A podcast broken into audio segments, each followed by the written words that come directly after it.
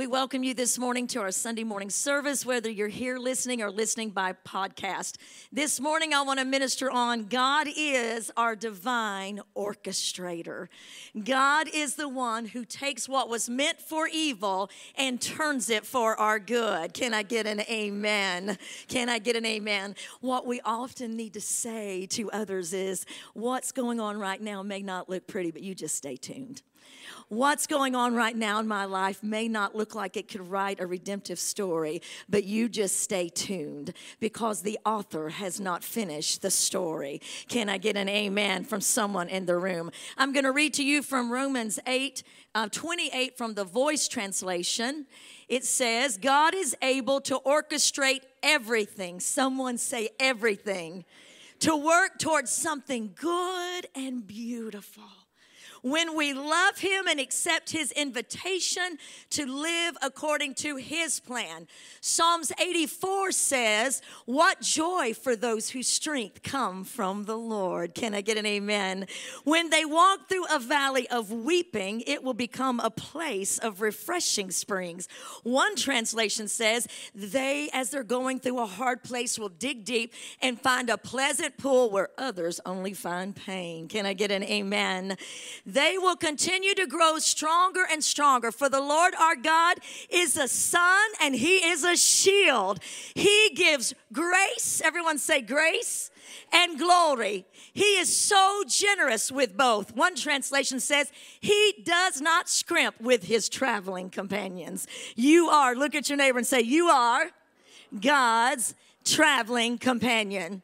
And it says, The Lord will withhold no good thing from those who walk according to his plan and trust in him. What joy is for those who trust in the Lord. To orchestrate means to arrange or direct the elements of a situation to produce a desired effect. Father, in the name of Jesus, we welcome your Holy Spirit in this room. Speak what I do not even say. Lord, you know I am revved up like a motor ticking this morning. Help me to calm down enough to get this word out there, Holy Spirit. But most of all, speak into the hearts of the people in this room and listening by podcast. Do what you do best. We welcome you, Holy Spirit, to the glory of Jesus and the praise of God the Father. And everyone said, Amen. God is so resourceful. He can take every relationship, every situation, every trial, every hurt, every failure, every relapse, and He can turn it into good. Can I get an amen? I love a statement by Bill Wilson, who actually founded Alcoholics Anonymous.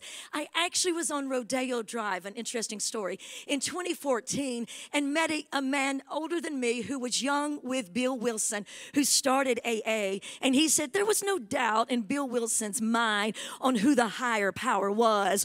Other people got involved and changed it to higher power, but Bill Wilson put his trust in God. And he's known for a statement nothing is wasted in God's economy. Don't you love that? Nothing, someone say, nothing is wasted in God's economy without the Lord, and we last week we are in Acts 27, we're moving into Acts 28. It'll be our story reference. You don't have to turn there, I'll tell you. But we see that Paul was on a voyage, and life is a voyage. Life is full of contrary winds and seas, and sometimes we think we'll barely survive. And God comes to help us out of the danger, but often He steps in when our choices or someone else's choices are foolish or careless. Aren't you thankful for? that this morning. And He gives us the spirit and the mindset of calmness. He is the God that can turn all things meant for evil into good. For He says in His word in Psalms 30 and 11, He will take our weeping and turn it into dancing. Can I, amen? It says in Psalms 126 and 5, He will turn our tears into joy. It says in Isaiah 61, He will turn our ashes into beauty. Our despair will become praise. He says in Luke 3 and 5, I will make your crooked places straight. Can I get an amen?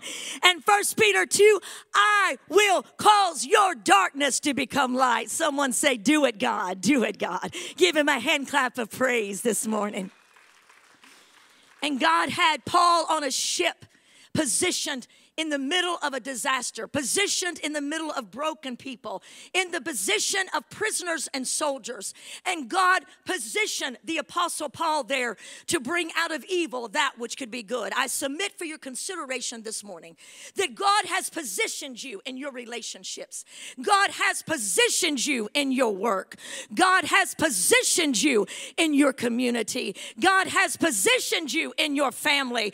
There is an appointment inside your appointment. You just thought you were look, working for KFC, but God appointed you inside there to bring Him glory and for you to heal people who would never be healed before. Someone give Him a praise this morning the people you will encounter, it is not a coincidence. Paul had true grit and grace, but don't forget, in the middle of what he faced last week, in the grip of the gale, there was horrible things going on. I don't know if you've ever been in the middle of an intense tornado. I lived in Birmingham for four years and heard the sirens as my mama would get us out of bed, and we'd lay on the floor and, and we'd pray, and she would hold her calmness. I was going to Birmingham to pick up my in laws and had my baby Courtney, who was 10 months to pick them up. That's before you had weather apps and got right in the middle of tornado, saw mobile homes being picked up on my left and the right. I pulled over in the middle of nowhere and laid on the floor of that van, shaking, but at calmness, asking God to spare my baby and to spare me. And I'm glad to tell you, He did just that. But if you've ever been in that moment, I'll say a come to Jesus moment. You ever had one? I know Paul had a come to Jesus moment in the middle of that storm. In fact, my siblings and I often say that our mother, there was four things she said the most. Renee, Rhonda, and Brian, her three children. And the fourth thing was Jesus, Jesus, Jesus. No matter what was going on, it was Jesus, Jesus, Jesus. And I tell you today, I'm glad to say my children would say the same thing. Jesus rolls off my tongue as well as any other name because I know he is the only name by which we receive help. If anybody ever been helped by Jesus, give him a shout of praise. And I know there's moments on the job this week and maybe last week, and I worked in many secular jobs where you just go into the bathroom and go, Oh, Jesus, Jesus, help me. If you don't help me, I'm going to kill somebody. Jesus, if you don't bring a relief, I'm going to slap somebody above the head and they're going to bring in HR and it's going to be all over. Jesus, help me. I'm going to tell you this morning if you, blessed are those that find their strength in the Lord. I want to tell you if you're eyeing someone that seems to be so strong a believer, I know where their strength comes from. I know the secret. Their strength comes from the Lord.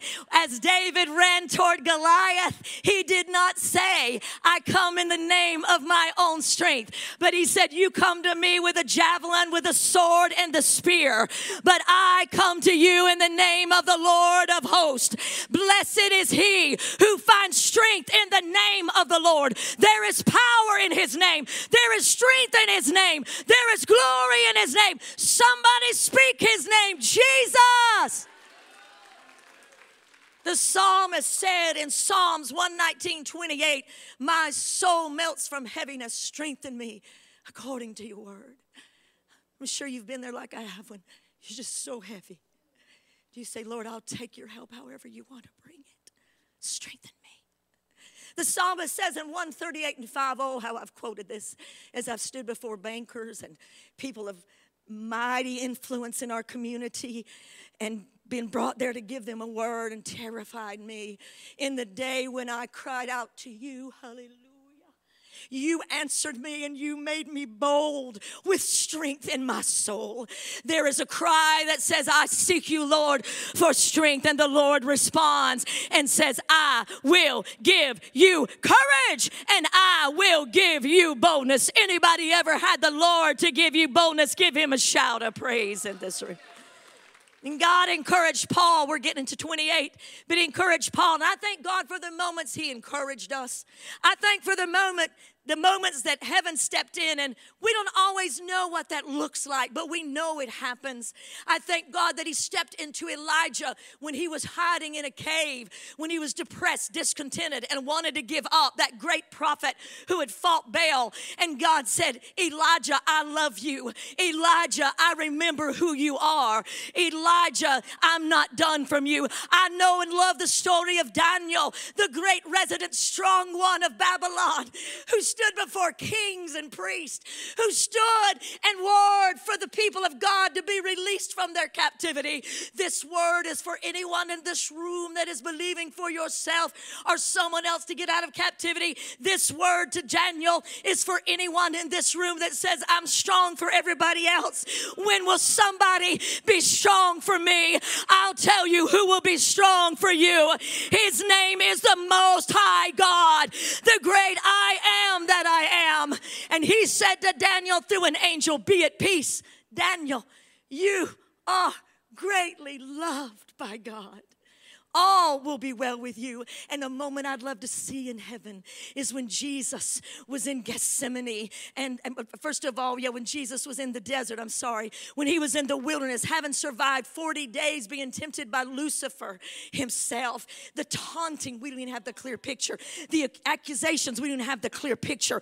What went on between the Son of God and the angel who fell from heaven, who was once the high worshiper and high priest of heaven. We don't even know all the slurs and the anguish he put upon Jesus as he didn't eat. But I love it says that when the devil departed him, the Lord sent his angels to strengthen Jesus. The Lord sent his angels to strengthen, to administer to him, to attend to him. I believe there's some scenes in your life when you were battle weary, when you were beaten down, and heaven said, Send forth my angels. They'll never know they came, but you woke up the next morning feeling stronger. You woke up the next day feeling full of His strength. Somebody give the Lord a shout of praise. I would love to see Gethsemane when his sweat became drops of blood. And he said, Not my will, but yours be done, God. Not my will, but yours be done, God. And it says he cried so desperately that that tear became blood. And it said that heaven sent an angel to strengthen him. I would love to know what the angel said to him in the wilderness. I would love to hear what do angels say to the Son of God, who is also the Son of Man. What do they say to him to encourage him? Probably the same thing that the word says to you, O children of the Most High God. Jesus, your Father loves you. Jesus, your Father is cheering you on. Jesus, if you call out His name, we're ready to snatch you out of this earth and you don't have to do what He's called you to do. Jesus, you're so loved in heaven right now. They're all peering over the very corridors of the balcony of the celestial skies and they're looking down at you and they're cheering you on. Jesus, you are not alone. And brothers and sisters, He says the same thing to you today. You are not not alone. Heaven is cheering you on. Hallelujah. The drama we see pales in comparison to the drama we can't see. And some day this week, I prophesy over you by the Spirit of the Lord in fear of His favor a friend, a song, a nice nap, the Word of God, a good meal, community, or maybe just you on your face before the Lord. He's going to encourage you because you are greatly loved by the Lord. Just lift a hand and say, So be it, Lord. So be it, Lord. So be it, Lord. And we wonder if one person can make a difference. But here is Paul, one prisoner on a ship of 273 people. We watched last week as he gave them bread and then after he was strengthened. But he makes a difference. He he changes the environment of the ship. He changes the goal of the ship. He changes the mindset of the ship. I'm going to tell you, you may be only one person at your workplace. You may be only one person in your family. You may be only one person in your community. But God has appointed an appointment within an appointment, and He will speak through you when you walk in. The kingdom of God walks in. Don't forget it walk in who He has called you to be. Hallelujah. And some really great news I have for you today. Things deposited in the last season of your life, the trials that you went through, maybe years ago. And you're wondering this morning, what good came out of that? The Lord is saying, I deposited in you wisdom and anointing and ability during that trial that's going to bubble up to the surface in this season. Can I get an amen? I put things inside of you while you were fighting for the ones that you love, while you were standing in the gap. I'm going to let it come up. I put in there a reservoir of grace and glory and wisdom, and it's going to bubble up. And the things that Paul experienced on on that ship, the places he was strengthened by God and God alone, and then strengthened others. There was a residue in him that bubbled up more when he got to the island of Malta. It's never about what you think it is, it's never about who you were in the past. The fight is always on who God is calling you to be. Somebody give him a shout of praise in this room. And there they were, and the ship ran aground. Just as Paul said, no lives will be lost. They went through all that. If you missed last week, you can read Acts 27 28 and catch up after this sermon. Please don't do it during this sermon. But the ship ran aground. It said that they survived on it by getting on planks. And they made it to the shore. The island of Malta was cold and dreary the circumstances were not what they expected. It was a cold day, and all of that was going on. And no doubt when they got off of that ship, no doubt when they got there, that word spread. You know, how did you survive that? How are you all alive? Well, that man right there, you mean that prisoner? Yes, that prisoner, that man right there, he told us to do this, and we did this, and then he told us to do that, and we did that, and we survived the storm. The kingdom of God is powerful. Can I get an an amen. On your worst day, the kingdom is stronger than the world. Can I get an amen? And no doubt, Pastor David, they began to hear about this. And all of a sudden, in this moment, it was selfie with Paul time. Come on now. I'm with Paul, hashtag me and Paul by the fire me and Paul by the plank that he swam in on. In fact, some of them probably said, Where is the plank that Paul was on when he made his way? Because we want a piece of that. We want a piece of that plank. If Paul had been selfish and full of worldly wisdom, he'd have chopped it up and said, You can have one for gold, you can have one silver. Come and follow me, all my plank followers. Can I get an amen? What happens in this moment is what's called BIRGing. It's a dictionary term. It's called basking in reflected glory. Listen to me. There's a place up in north where they take little pieces of red carpet where stars have walked on them at the Grammys. And you too can buy one that Denzel stood on. It don't matter that you can't pay your bills. Doesn't matter that you're up to your ears in debt. You got to have a little piece of that carpet that Taylor Swift stood on. Moving right along. I just got to have a little bit of that. And they will pay exorbitant money because they want to bask in the reflected glory. There's no glory we need to be basking in except the glory of the Son, who is our shield and our great reward. Can I get an amen? Paul could have said, I'll be here all day, signing autographs at two, VIP dinner at four. Have you got it on Facebook yet? Is it on Instagram? Have we gone viral? I ain't gonna stop this thing till we go viral. Ouch. Everyone just say, ouch. They're BIRGing, but no, that's not what he did. It was cold and it was dreary and it was rainy, and Paul began to pick up sticks. He began to serve. When you're waiting, you don't want to do, serve. When you wonder what your place or your position is, serve when you're questioning whatever, serve. There's a helper's high that I found in my darkest night, in my worst trial. If I could just get my backside off of the carpet I was crying in and get out and helping someone. Some of my darkest days, I drove out Eureka Valley Road to minister to women at Hope House. It might be what saved me, it might be what kept me alive. I'm going to tell you, First Corinthians 15 says, always work enthusiastically enthusiastically for the Lord, for you know that nothing you do for the Lord is ever useless. Can you say amen? And he picks up sticks. Hashtag with Paul. Hashtag is he's picking up sticks now. It's gone viral. The internet's picked it up. YouTube's already put a little something out there. They got little shorts. TikTok has gone nuts, even though it belongs to the Chinese. But I keep going.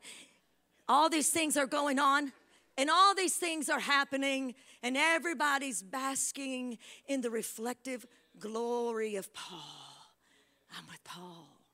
I got a plank that he swam to the boat on.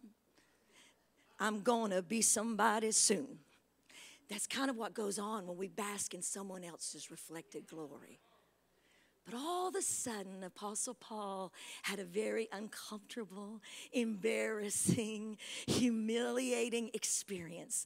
I mean, this is the man who's just trying to be a servant. He just saved the whole boat. He just swam on a plank with the rest of them in his chains.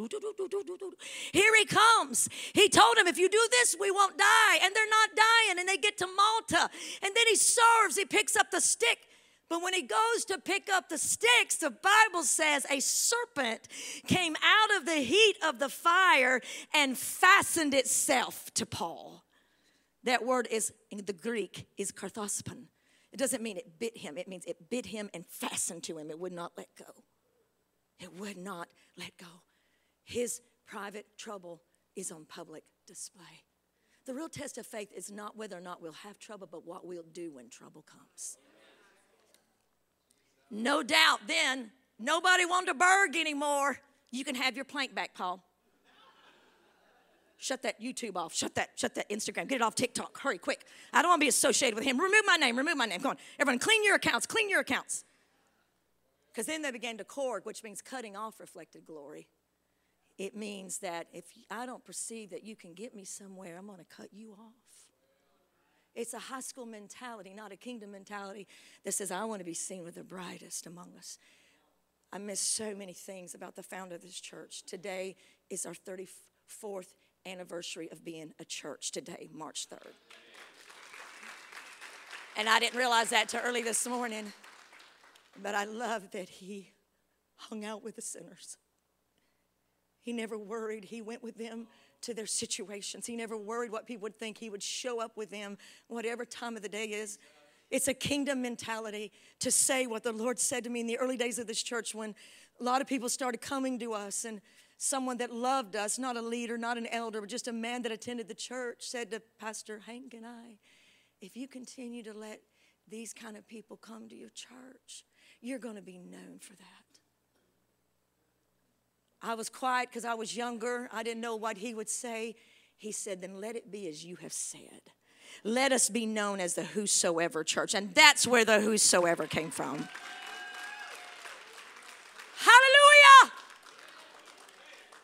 And all of a sudden, they wanted to cut off from him. But it's a mentality for me to take your hand. And women that would come to me that were coming out of all manner of things, the Lord would say, just hold their hands and keep them going toward the vision. Be seen with them. Show up with them. Let the city talk about you. Let them say you're a lover of those kind of people. Let them eat you up with their words. But someday, and this is the day that a lot of those women that I helped are amazing women, mothers and grandmothers, and full of the Holy Spirit. To Jesus alone be the glory. Somebody give him a shout of praise. Hallelujah, Jesus.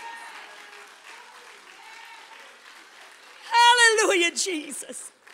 Because when that snake bit him, they changed what they were saying. And they said, Oh, he's a murderer.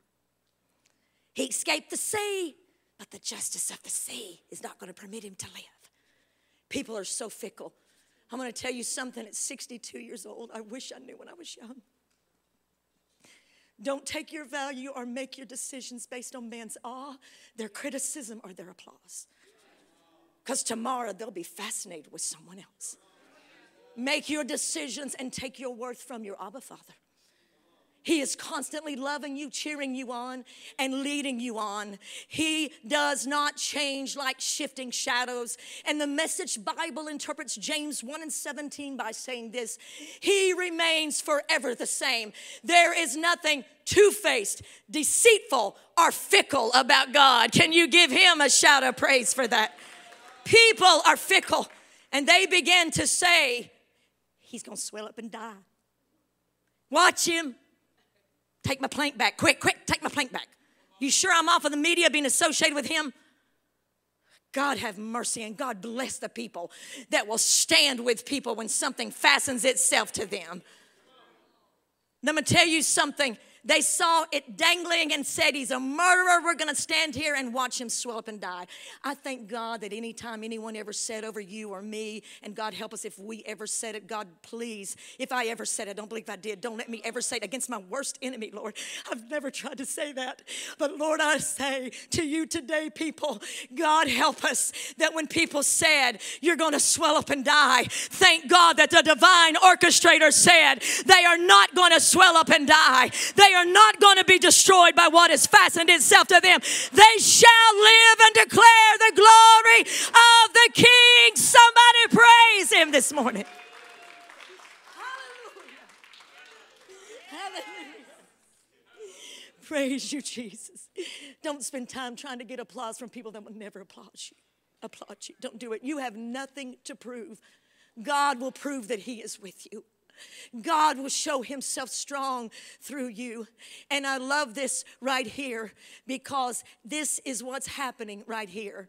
All of the sudden, this thing has fastened itself on Paul. And if we slow this down into complete slow motion and make it fit to where you live and where I live today, we'll see that whether or not uh, something fastens itself on you, it may not always be a 10 second shake it off. It may not always be a month of shaking it off, but what we need to say is, I'm going to use the same persistence and I'm going to shake this thing off that has tried to fasten itself to me. Someone give him Jesus a praise.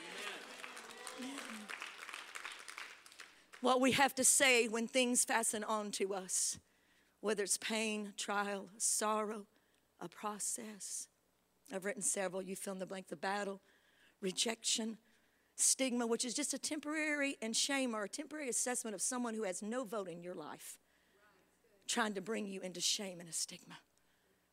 You say to all these things, you know what? You don't have the last word. You may have fastened yourself, you may have not just bit me, but now you have attached yourself to me.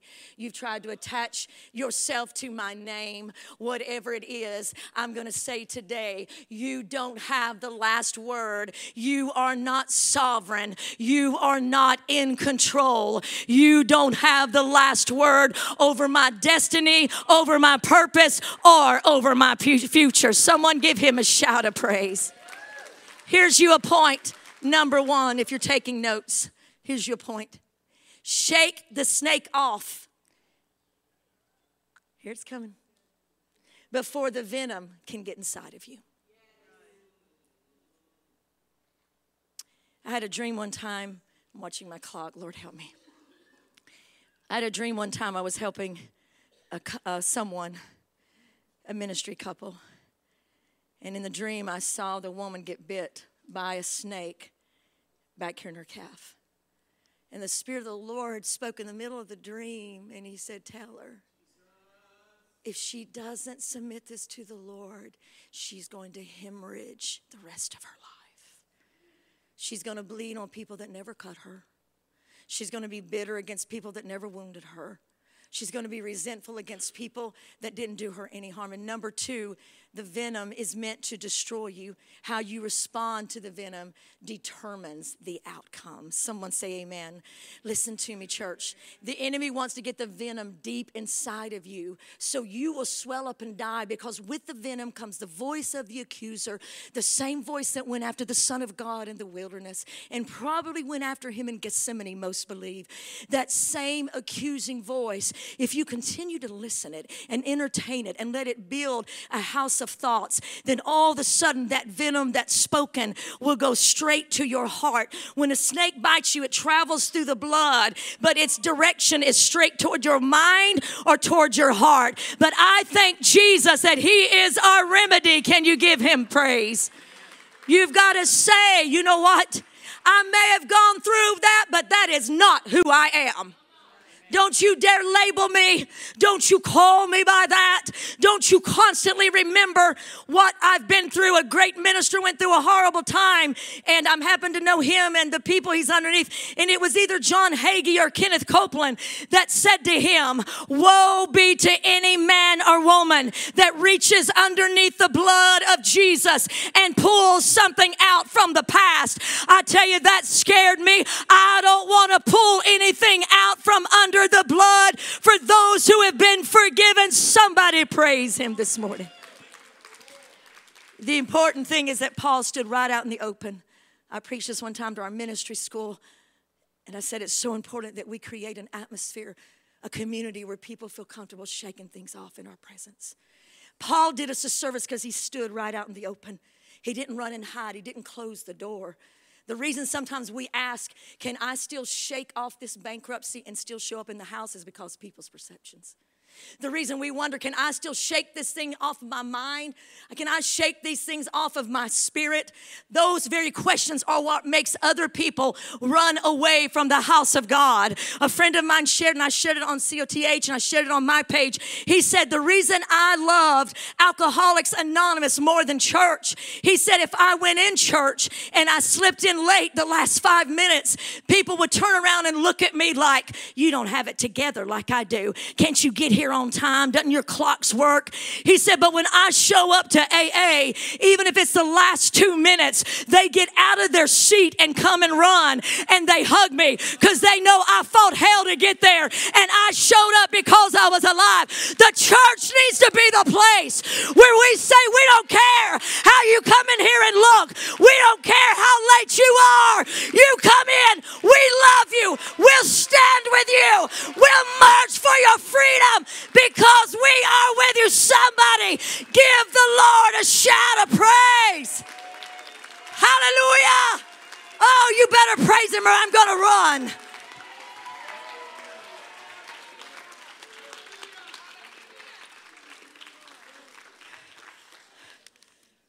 You say, what we need to say is, watch me while I shake this off. I could hide myself in my house, I could pull the blinds. If I could bring you the stories this morning, I can't. Of people who stayed in here because of the grace upon this house. Because there was not a criterion. I refuse to ever be the lead pastor of a church that has barricades to the prodigals at the door. I refuse. I refuse. I will not set up road signs. I will set up one arrow and it points to Jesus as the only truth. He is the way. And if we can remove those things, my theory the last two years have been if I can just get people to Jesus. There's a lot that can happen, but if I don't get them to Jesus, nothing can happen. Can I get an amen? Hallelujah. Give him praise.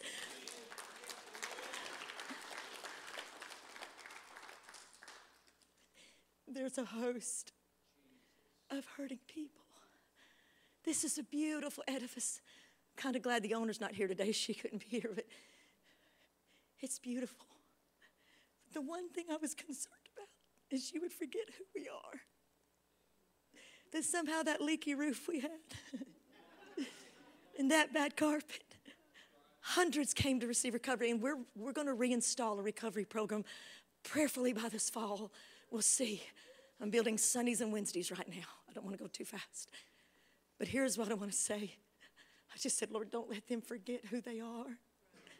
I believe that God can heal and restore in a beautiful building as much as He can in a dripping building. Someone praise Him. Because you are the church. You are the church. We must create an atmosphere of love where other believers can stay in while they're shaking off the snake. We must just say to them, say to them, watch me as I shake off the snake. I remember a very powerful moment in our church's history. There's many I can't even get to. There's some stories the Lord said, don't tell that yet. They're not quite ready for that. So I said, okay. So, um, but on a Sunday, Pastor Hank and I had had maintained a situation with a couple for as long as it could be kept private. The woman had gotten into, she was a Sunday school teacher she hadn't gotten heavy into opiates and was she was bad. It was just, it was just it was really bad.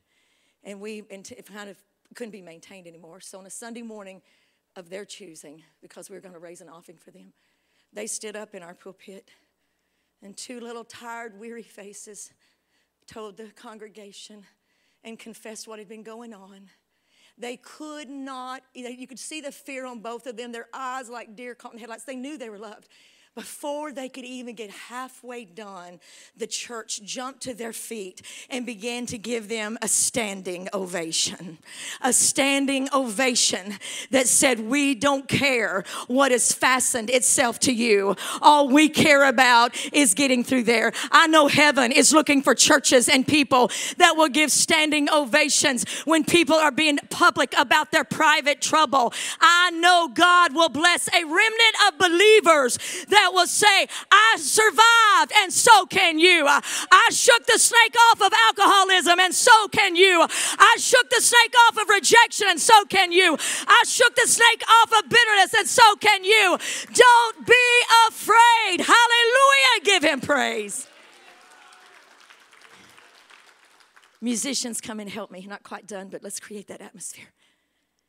Bible says that Paul shook it off. It had to be long enough that they began to make inquiries of him. He shook it off. Some of these things may have attached himself to you as we go further into this because something powerful happens. I still probably have a, I'll probably take all the way up to 12, probably just finish this. But God allows him to shake it off. And he does something so powerful for us. You see, the storm had led Paul to Malta because Malta needed him. I think the things in our life, the hard places, the brokenness, the trials, the things that if people knew we died inside. I've died several times inside, and I think one time the worst thing is when Courtney was born with a heart defect and uh, someone well meaning. I understand why they said, they said, oh, God is going to really use this. I was dying not knowing that she was going to live. It hurt my heart so deeply. But the good news is, eventually, God can use everything you've been through to bring Him glory. God can use it to temper you. I tell the Lord, my resume is super full. Even some things I had to help people with this week broke me so bad. I cried for three solid days. I care so deeply, and it was remedied, but it hurt me so deeply for them. And I just said, Lord, this pain. He said, let it just have its work in you. Let it keep you tempered, compassionate, and dependent upon me because pride comes before a fall. But those who trust in the Lord, they shall be found safe.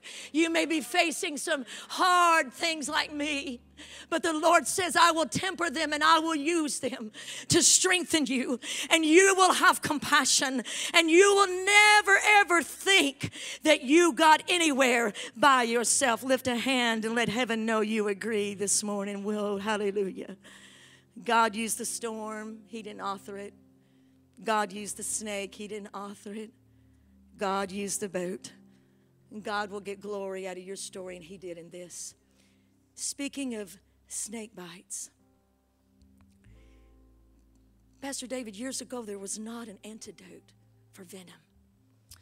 And there was a, an antidote is a medicine or remedy that counteracts the effects of poison. Antidote. Everyone say antidote. In 1895, Calmette, a great scientist, got with Pasteur at his institute and began to try to figure out an antidote to the Nahi Nahi snake in India that was destroying lives horribly in India. He got the idea to inject the poison into horses and to see if the horses could build an immunity to the venom. And he thought if we can build an immunity to the venom in the horse, we can then draw from the horse's blood and we'll have venom. A wonderful encounter by a minister friend of mine that's in heaven who raised horses. Preached a sermon years ago on this. I don't even remember it, but I did my own research and got an eyewitness account of some of those first days. Go with me. They inject the horse with the snake poison. He stumbles, he snorts, shakes his head. Onlookers in the barn, in the stall that he's in, begin to watch with scientists. desperate to see if the horse can withstand this venom, to see if from his blood they can pull immunity to produce an antidote. One that was needed all over the world, but especially places like the rainforest, Africa. Florida was listed as one of the worst places. They have the most snakes. That's why you don't need to move to Florida. Nevada, all these places. People desperately needed an antidote because they were dying. They needed the medicine, the remedy to counteract the effects of the poison.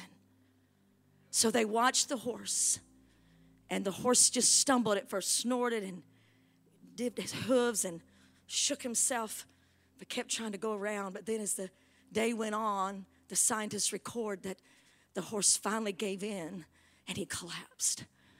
They brought in a veterinarian and checked him, and his fever was raging high, and he was lifeless form, laying on the floor. They said, Let's get a few hours of sleep. This is not going to work. He's not going to produce the remedy. It's not going to happen. Prepare yourself for the next morning. We're going to have to put this horse down, or he's probably going to be dead. They slept a few hours without hope. These scientists, these people trying to solve a medical crisis. The next morning, they went to the barn and they opened the barn door. And as the sun came shining from the east and lit up the barn and lit up the stall. To their shock, to their joy, the morning brought great news. There in the stall stood the stallion, shaking his head, prancing his feet, moving all around his stall, hungry. The stallion had beat, beaten the venom. Someone give Jesus praise. The stallion was not overcome by the venom, but overcame the venom. And then they drew the blood from the stallion and created the antidote to cure mankind from snake poison. Someone say hallelujah. Some of you are already ahead of me, and I know it. Let me tell you today there was a snake bite that stood and started against humanity in the garden. There was no antidote as mankind reached for the apple. But it was not a stallion or a mare that was used to produce this antidote but rather it was the only begotten Son of the living God, whose name is Jesus, the Messiah, Yeshua HaMashiach, the anointed Son of God. And he staggered when sin fastened upon him as they whipped him unmerciful. He looked like he would bleed to death as beyond recognition as he started to feel each blow as the sin and disease and bitterness and rejection fastened itself to the Son of the living God. His head dripped with blood as his tears began to pour down and became blood as they put the crown upon his head as sin fastened its claws unto the Son of the living God. And then he felt beneath beneath the load on the Via Dolorosa, the way of his suffering. As onlookers watched him, he staggered down and looked like he would not get back up. But they got him back up after the ultimate snake bite of sin, despair, woundedness, discouragement, and depression. Someone say, Jesus. Someone say, I love you, Jesus. He gasped in agony as they put nails in his hands and feet. And with his last breath, he cried, Telestai, or it is finished. And hell was convinced the antidote did not work, that there would be no remedy. And in the regions of the damned of the world, Lucifer and every one of his small lieutenants began to sing praises to themselves. The snake bit him and he fell, and he will not rise again. Death is still ruling, depression is still ruling, disease is still ruling, fear is still ruling. We are still in charge, but in the morning, but in the morning, but in the morning, hallelujah! But in the morning, but in the morning. But in the morning. Keep standing. It was not a barn door that was open, but angels opened up the cloud into eternity. And they yelled out what Jesus himself would say Oh, death, where is your sting now? Oh, grave, where is your sting now? Oh, disease, where is your bite now? Oh, fear, addiction, where is your bite now? Jesus, the lion of the tribe of Judah, had overcome. Somebody praise. Somebody praise him.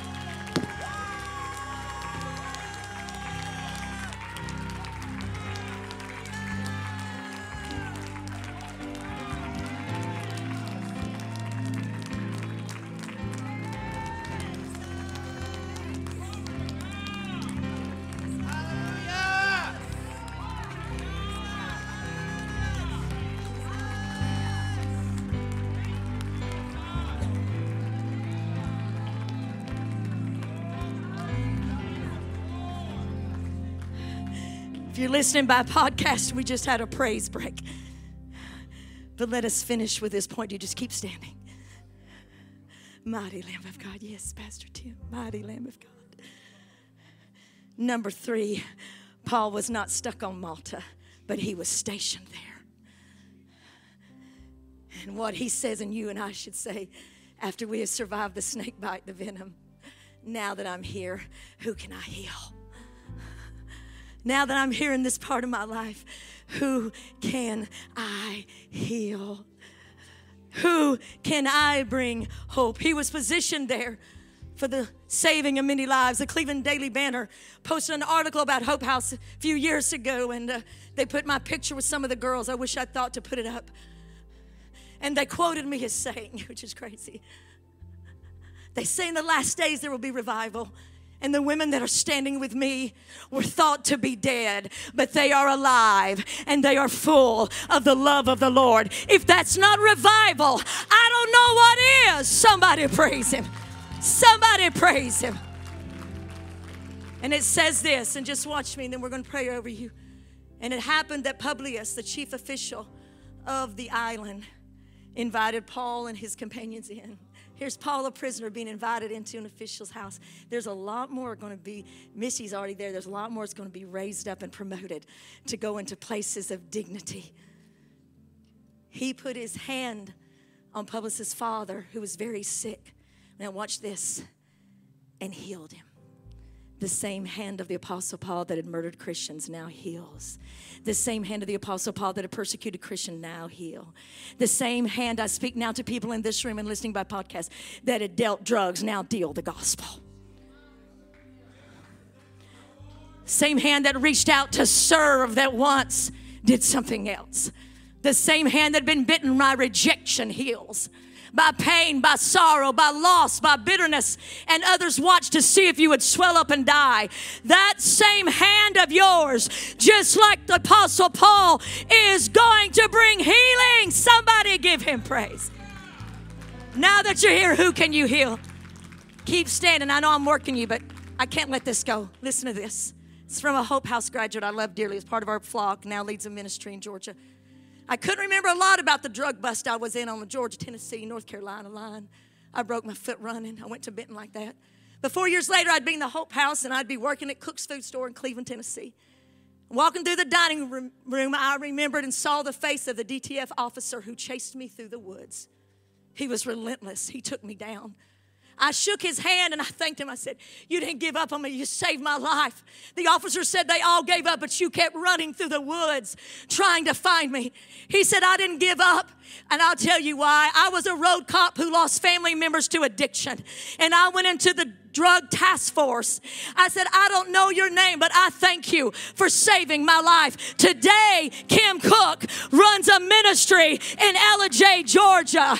One who was bitten, one who was bitten, one who was bitten, one who was bitten, and now brings freedom. Hallelujah. The same mind that used to think bound thoughts now thinks the mind of Christ. The same feet, I'm speaking to us in this room and those listening, who used to run to places we shouldn't go, now deliver the gospel. The same mouth that used to curse God now testifies of the overwhelming, reckless love of God. All those on the island, the Bible says, were healed. A great revival broke out because one man shook the thing off. One man stood in the strength of the Lord. One man said, God, I trust you to orchestrate the events of my life. I trust you, divine orchestrator, in a place I don't want to be, going somewhere I don't want to be. I trust you that you're going to do something with my life. This week, Josh, Spirit the Lord woke me up one morning singing a song. This is my ending. I've already gone high, I'm coming down low. It was a song, I don't know we ever sang it. It wasn't on any of my playlists. I listen to worship songs nonstop almost, but and he just kept giving me a little bit of a tune. I don't know how to say it. And then I have to search for days. I just I said, Spirit Lord, I can't, I can't get it. I can't get it. What is it? And it was an old song. I give myself away. I didn't know what key's in. I give myself away so you can use me. I give myself away. I got it way too. I give myself away so you, let this be your altar right where you use me. I give myself, I give you all I am, self away. I give myself away so you can these altars are open. I feel like some people need to come and make this declaration. Maybe you're trying to shake something off right now and you need His strength too. Come together, self away, so you can use me. I give, I give myself away, self away. I give myself away so you can use me. Just keep singing it. Right now, Jesus, I know you can use my story. I know you can use my trials. I know you can use what I've survived. I know you can use what I've shaken off, Lord. I know you can. I know you can. You can use my story. You can use my battles. I give myself. I give you all I am. I give you all I am. Self away so you can use me. I give myself away. I give myself away.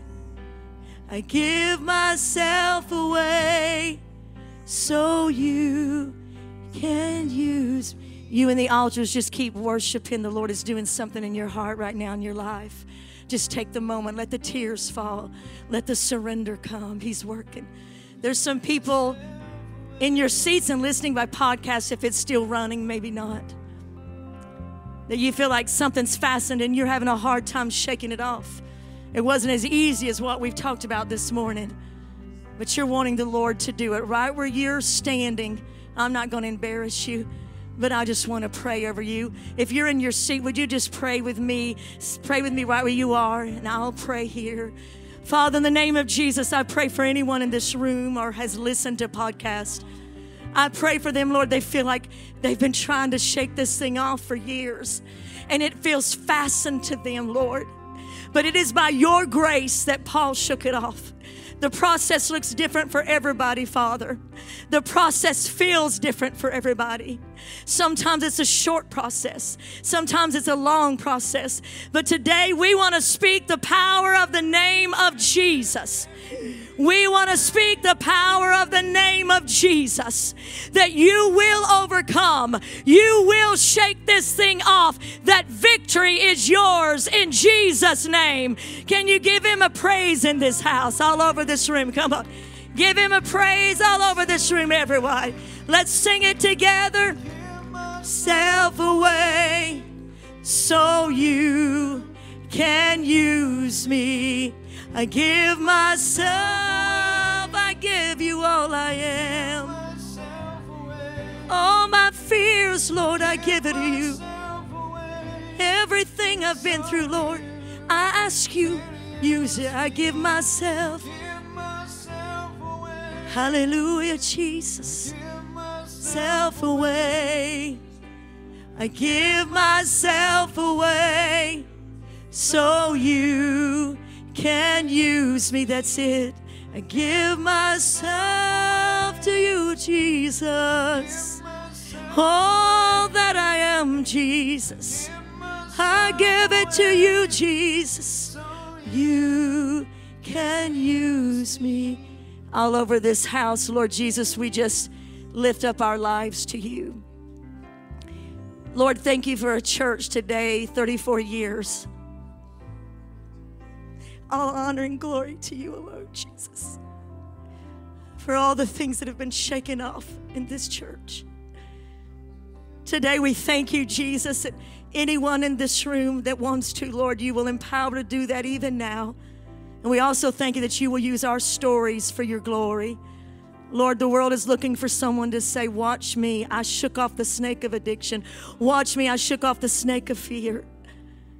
Lord, the world is looking for people to be honest and open before them, Lord, to take that good word. You are the divine orchestrator. So, Lord, we give you our stories today. We give you our life experiences. And we pray you would orchestrate our steps and use our story for your glory use what we've been through, Lord. Let shame not have a hold. Let a stigma not have a hold. Let there always be a church, Lord, our church and many others that say, We don't care. All we care about is that we see you walk in the light of the glory and the grace of Jesus Christ, who is a sun and a shield.